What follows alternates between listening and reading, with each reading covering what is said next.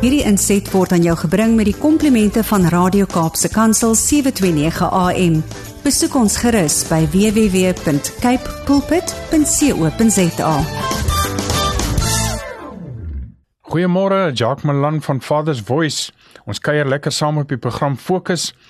Vandag wil ek jou sê die die jaar het sy sy wegtrek gemaak. Ek dink ons is uit die blokke uit en ek wil jou sommer nou al aanmoedig.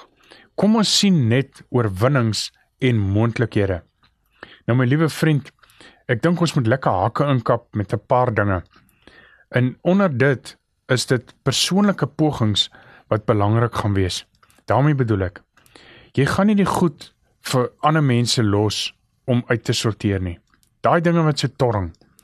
Ons gaan almal moet saamwerk en ons gaan in besonder gaan ons moet vasvat.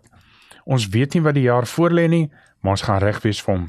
Nou ek wil vir jou sê oor die laaste deel van verlede jaar, dis in 2023 het ek verskeie mannegroepe, verskeie leiersgroepe, ek het 'n paar kampe, 'n paar sessies het ek fasiliteer en ek kom tot die volgende slotsom.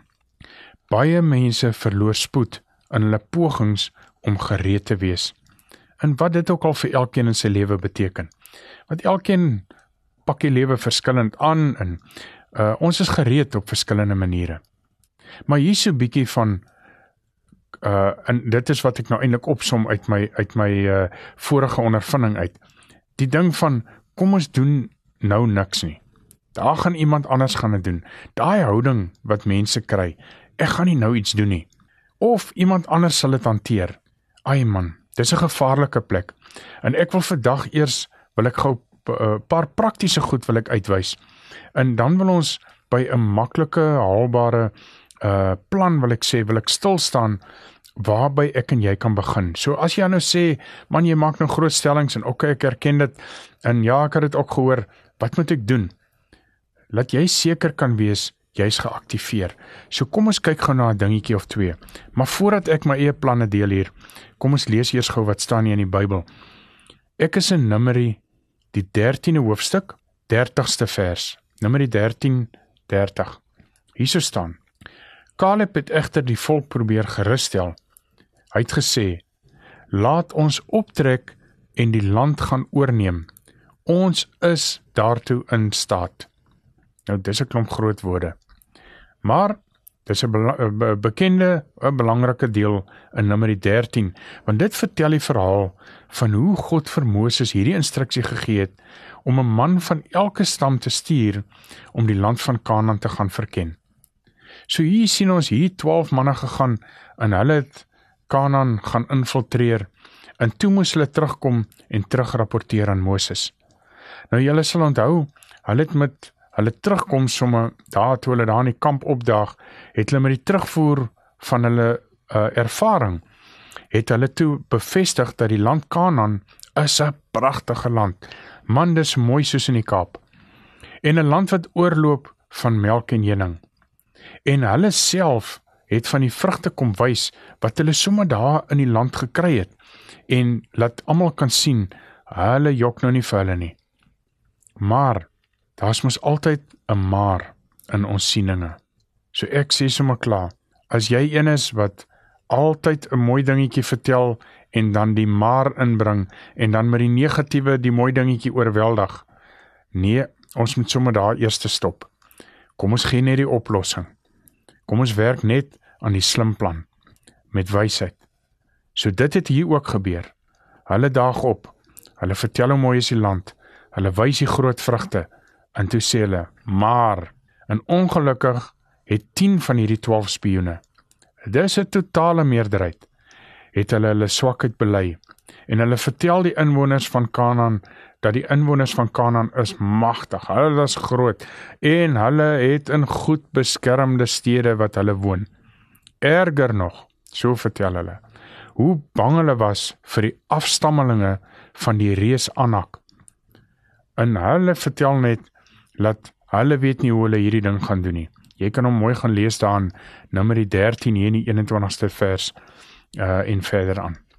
Nou hierdie grou nuus toe hulle nou in die kamp opdag van hoe die land en sy inwoners hulle gaan verswelg, het groot teleurstelling gebring onder al die mense.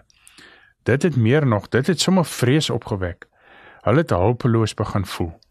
Hulle het hulle swakheid begin wys. Hulle het negatiewe gedagtes het somme in die Israeliete se harte opgewek geraak. Nou man, dis nie vir my moeilik om om somme hierdie prentjie te vorm nie want dis so tipies van hoe maklik dit vandag tussen ons gebeur.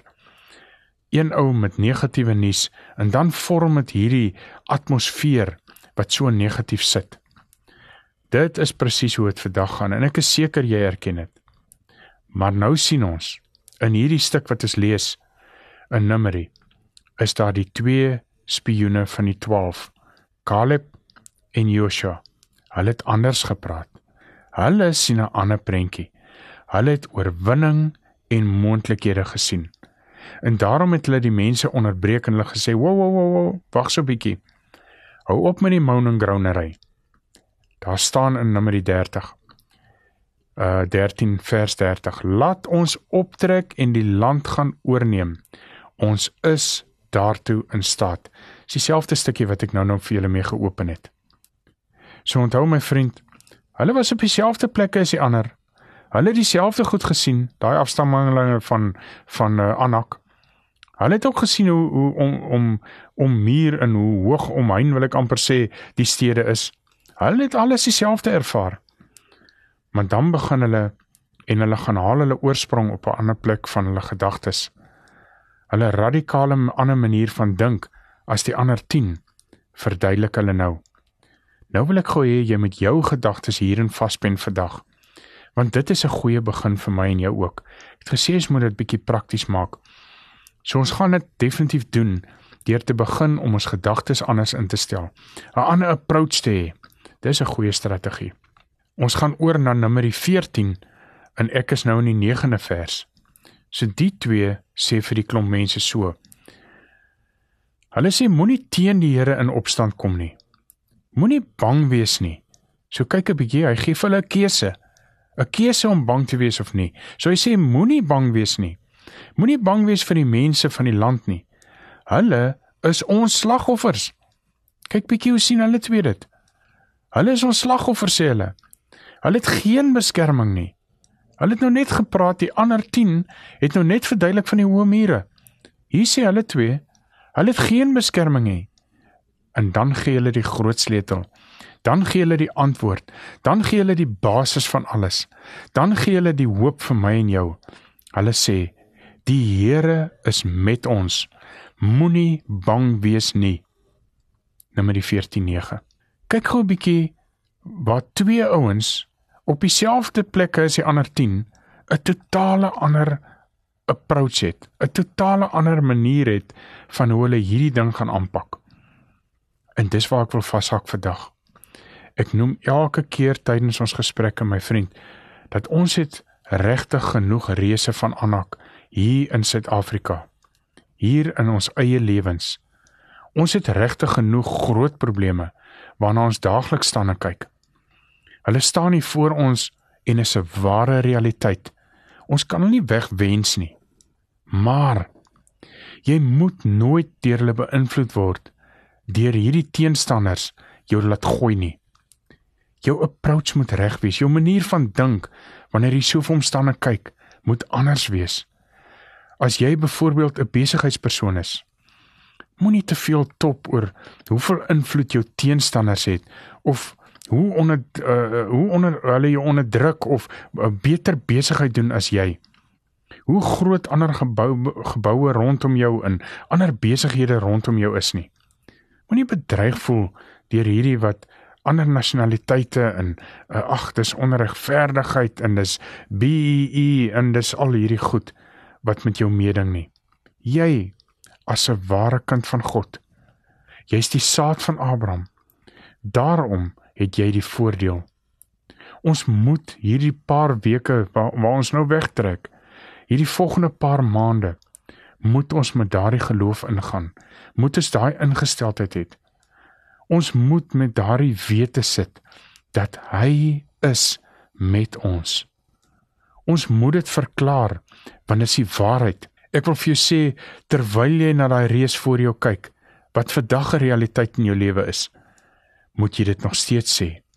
Hy is met ons. sien en praat dinge anders. sien deur die oë van die Gees. Sien deur die woord. En ongeag die oorweldigende teenstand wat jy in die gesig mag staar of dalk nie, jy sien net oorwinning. Jy kyk na sukses. Jy sien jou triomf in jou vooruitgang. Hoekom? Omdat hy vir en met jou is. Praktiese ding. Saam met wie sit jy hierdie reëse van Anak? Dit beteken daai groot uitdagings. Saam met wie sit jy dit in bespreek? Is dit net 'n kennis? Is dit iemand wie 'n verskil kan maak in jou lewe? Is dit iemand wat saam met jou kan bid? Wie's jou hulp vandag? As ek vir jou sê jy kan op enige vorm van samelewing of dit nou skool is of dit werk is of dit persoonlik is of dit 'n mediese kondisie is of dit dalk 'n verhouding is kan jy met iemand daaroor gaan praat en hierdie realiteit vir jouself regbuig maar wie sit saam met jou saam met wie kan jy wysheid bekom om op hierdie lysie van probleme hulle gou-gou deur te draf al is dit 'n lekker kuier om 'n braaivleisvuur As jy dit kan doen selfs alleen in jou kamer, is dit ook reg. Is dit saam met jou sogenaamde vriende wie wie meer vloekwoorde gebruik as gewone taal, dan sit jy so slim plan nie. Hulle het nie gewoonlik goeie positiewe uitkomste vir jou gedagtes vir jou uh, 'n reuse van Anak wat voor jou staan nie. Waarna toe gaan jy met jou lysie van issues? sien my liewe vriend, Hier is twee spanne. Die 10 spioene wie seker gemaak het die hele volk hoor van al die probleme. Of die twee manne wie geglo het dat ten spyte van die waarheid wat die ander 10 vertel het, die uitkoms lê op 'n ander bonatuurlike plek. En dis regtig so. Dit kan regtig in die fisiese wêreld uitspeel. Hulle kan werklik oor oorwin as hulle die land inval. Ek sluit so af. Meer nog my liewe vriend weet dat God bewus is van jou issues. Hy ken jou lysie. Dat hy geweet het dat daar's reëse. Toe hy daai 12 manne gestuur het, was hy bewus van die reëse. Dat hulle stadsmure hoog is. Ja, hy het selfs daarvan geweet. Maar hy wou hê dat hulle op hom vertrou. Hy wou hê dat hulle hom glo as hy vir hulle sê ek is met julle. Kan jy dit vandag regkry? Kom ons probeer vandag Kom ons kyk na jou lysie en kom ons maak 'n verklaring. Ek gaan hom aanvat. Ek gaan hom deurdruk want God is met my. Hierdie inset was aan jou gebring met die komplimente van Radio Kaapse Kansel 729 AM. Besoek ons gerus by www.cape pulpit.co.za.